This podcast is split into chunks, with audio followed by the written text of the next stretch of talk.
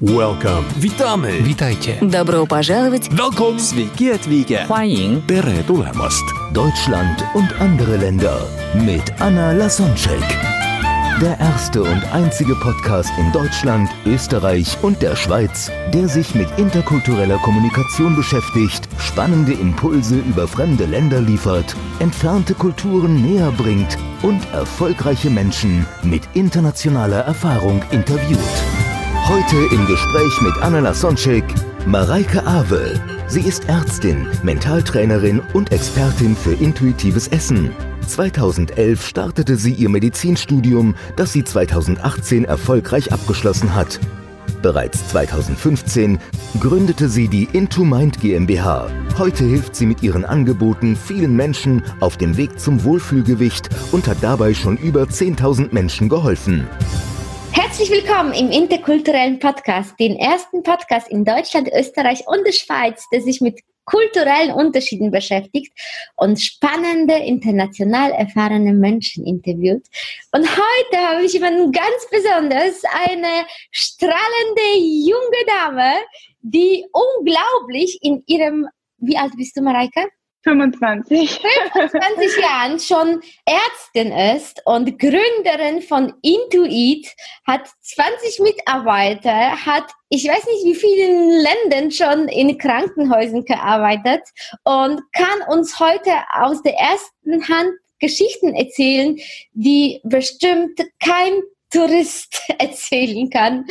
Mareike, ich freue mich riesig. Ich weiß, dass du sehr beschäftigt bist. Von daher ehrt mich das, dass du die Zeit nimmst und dann meinen zu hören, ja, von dir zu erzählen. Du hast selbst ja Podcast, glaube ich, inzwischen top, bestimmt 10, wenn ich noch höre. Vielen Dank. Ja, wir sind ganz oben. Das stimmt. Dankeschön. Ja, von daher, bestimmt wird die Zeit nicht reichen. Wir nehmen einfach die spannendsten Geschichten, die du anbieten kannst. Wir werden sprechen auch über Tipps, wie man sich so am Buffet in anderen Ländern verhalten kann, wenn wir alles probieren wollen und was so deine Überraschungen waren während deiner Arbeit und den vielen, vielen Reisen, die du gemacht hast. Du bildest dich ja auch ständig international weiter. Nach Florida geht's, hast du gesagt, nee, im Januar. Ja, das stimmt. Es ist so bewundernswert und inspirierend, nicht nur dein Unternehmen, also in so jungen Jahren 20 Mitarbeiter zu haben, sondern vor allem auch deine Persönlichkeit, wie du strahlst und was du so von dir der Welt gibst, schon in so jungen Jahren. Wow, was für eine Ankündigung. Vielen, vielen Dank, meine Liebe. Und ich freue mich total auf die kommenden Minuten mit dir, weil ich glaube, ich, ich kenne keinen Podcast, der sich mit diesem Thema beschäftigt. Und ich habe auch noch kein Interview zu diesen Themen gegeben.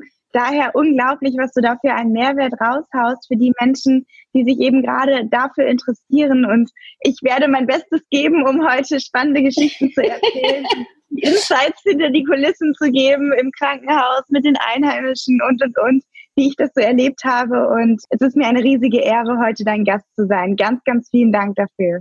Ja, ich freue mich auch riesig. Vielleicht magst du auch kurz so ein paar Sätze zu dir sagen. Woran kannst du dich noch erinnern, so als Kind? Wie bist du aufgewachsen? Gab es da auch schon irgendwie Geschichten mit anderen Kulturen? Und dann einfach ein paar Sätze über dich, falls es noch jemanden gibt, den dich nicht kennt, trotz deiner großen Bekanntheit. Ja, also sehr, sehr gerne. Und vielleicht ganz kurz, wer ich bin. Ich bin, hast du ja eigentlich schon alles ganz toll gesagt. Also ich bin Mareike Awe, Ärztin, Ernährungsmedizinerin. Und was mir eigentlich am wichtigsten ist, ich helfe Menschen, sich wieder wohlzufühlen in ihrem Körper und ihr Wohlfühlgewicht zu erreichen. Und durfte in den letzten Jahren über 10.000 Menschen mit meinem Coaching begleiten und gemeinsam mit meinem Team hier in Düsseldorf. Und jetzt die zweite Frage quasi aus meiner Kindheit, wie ich aufgewachsen bin in Bezug auf andere Kulturen. Ich bin in einer klassischen deutschen Familie aufgewachsen. Das heißt, es ging vielleicht mal irgendwie nach Mallorca oder Ibiza. Und dann ging es vielleicht dann, wo meine kleinste Schwester, also wir sind vier Mädels, und wir sind sehr, also immer nur so in diesen deutsch-kulturellen Raum gereist. Also dann vielleicht nach Österreich. Und es war auch immer toll. Aber irgendwie hat mich dann schon auch in die Ferne gezogen. Und das erste Erlebnis eigentlich, was ich hatte, oder das erste Mal, wo ich so ein bisschen rausgegangen bin, war klar einmal nach London in der Schulzeit, so für einen Monat, um Sprachcamp zu machen. Und dann aber vor allem auch habe ich eine Interrail-Tour gemacht für einen Monat nach meinem Abi und da sind wir wirklich in die Kulturen eingetaucht. Also wir sind, wir sind da richtig mit den Einheimischen, haben Couchsurfing gemacht, haben teilweise auf der Straße geschlafen oder im Zelt irgendwo und sind halt durch ganz Europa gereist und auch ganz runter bis nach Kroatien. Also wirklich auch mal so ganz andere Menschen kennengelernt. Und die Erfahrung, die ich da gesammelt habe, war auf der einen Seite, dass wir Menschen eigentlich alle im Kern gleich sind und auf der anderen Seite, dass fast alle Menschen wahnsinnig herzlich und gastfreundlich sind, denen wir begegnet sind. Also es war unglaublich, wie wir aufgenommen wurden, wie wir die Orte wurden uns gezeigt von den Einheimischen, Einheimischen quasi oder von denen, die dort wohnen. Und wir hatten das Gefühl, wir hatten die ganze Zeit ganz, ganz tolle Gastgeber, ohne dass sie irgendwas dafür verlangt haben. Also es war einfach so eine Selbstverständlichkeit, so eine Herzlichkeit für einen ganzen Monat, dass wir total beeindruckt davon waren. Und ähm, genauso auch habe ich die gleiche, mit den gleichen beiden Freundinnen waren wir nochmal im Baltikum unterwegs. Und das war auch so eine unglaubliche Erfahrung, dass ähm, dieses Gefühl, was sich da in mir verändert hat, war, dass ich eigentlich gar kein Geld brauche, um irgendwo zu Hause zu sein und um glücklich zu sein. Und, wow, ähm, was für eine schöne Erkenntnis. So ein Sicherheitsgefühl in dir drin, ohne etwas äh, dazu, sein Vertrauen, dass es einfach gut sein wird. Und ja, so ein Urvertrauen. Und das, das eigentlich das Wichtigste einerseits deine innere Einstellung ist, also ob du zum Beispiel dankbar bist, ob du glücklich bist und zum anderen auch, dass andere Menschen immer da sind. Andere Menschen werden dir immer helfen und wenn du Hilfe brauchst, kriegst du immer Unterstützung. Und das ist so, so krass gewesen irgendwie für mich zu lernen und hat mir in den Jahren drauf, auch gerade so finanziell, das Gefühl gegeben, dass ich niemals diese Angst hatte, zu wenig Geld zu haben. Und ähm, ja, du hast dich sehr, sehr selbstständig gemacht, oder? Wann hast du dein Unternehmen gegründet? Wie alt warst du? Da war ich dann 22. Also wow. ziemlich jung. Ich meine, ich wurde da auch noch finanziert von meinen Eltern im Studium. Und wir haben halt, wir hatten auch viel Glück mit dem Unternehmen. Wir haben direkt quasi wir haben direkt Cashflow positiv gestartet, weil wir erst die ersten Kunden hatten und danach erst gegründet haben. Das heißt, wir haben schon immer sehr, ähm, wir sind schon so vernünftig, aber auch weil wir so eine Verantwortung haben als mhm. Unternehmer, ne? weil du ja deine Mitarbeiter zahlst und so weiter und natürlich auch, ähm, also wir sind da sehr vernünftig auch aufgewachsen. Wir sind jetzt niemand, der irgendwie Crowdfunding macht oder so. Wow, ja. das habe ich noch nie gehört, dass dadurch, dass du so viel Gastfreundlichkeit erfahren hast, das hat dir auch den Mut gegeben, dass du, dass es immer genug sein wird und dass du so dieses Urvertrauen haben kannst. Und was ich spannend besonders in den armen Ländern, also zumindest ärmeren, auch wenn ich Polen und Deutschland vergleiche, was ja Nachbarland ja. ist, merke ich, ja. die Menschen, die noch viel weniger Geld haben, umso mehr wollen die sich zeigen und etwas geben, was sie sich sogar sonst im Alltag nicht leisten würden. Also ich kenne das so von meinen Eltern, die zum Beispiel sich so an einem ganz normalen, sagen wir mal, Mittwoch, die würden sich nicht jetzt irgendwie am besten Schinken oder irgendwie Lachs oder irgendwie was ganz ausgefallen leisten. Aber wenn Besuch ja. war da, dann haben die viel ja. bessere Produkte gekauft, als die im Alltag gegessen haben. Das war sogar ja. nur für Gäste oder sogar nur Besteck nur für Gäste. Das war so aus Silbe unzerkratzt. Äh, und, und für sich immer eher so das ja abgenützte. Und ja, ja. Das stimmt, da hast du total recht. Das haben wir auch erfahren. Also so auch gerade in den ärmeren Ländern waren die Menschen so bemüht und so herzlich und die waren uns ja überhaupt nicht schuldig. Also wir haben ja gar nicht irgendwie, also wir haben ja gar keine Gegenleistung geben können, außer dass wir, dass wir menschlich waren, uns unterhalten haben und so weiter. Und das war echt schon unglaublich zu sehen, wie diese Menschen, wie herzlich und wie offen Menschen sind. Und da hast du definitiv recht. Ja, ja. Und wo hast du deine größte Überraschung erlebt? Da bin ich neugierig. Im Krankenhaus? Ähm, Ja, also Krankenhaus war auch extrem. Also ich war ja dann in, also ich war mal in den USA, habe ich ähm, für eine Zeit lang gearbeitet in Pittsburgh. Dann habe ich also formuliert sozusagen in den USA. Dann war ich auch in. Da ist auch ähm, das Gesundheitssystem ganz anders, als wir das gewohnt sind. Ja? Das ist total krass. Da ist total der Konkurrenzdruck unter den Ärzten, weil ja ganz viele aus Südamerika kommen in die USA.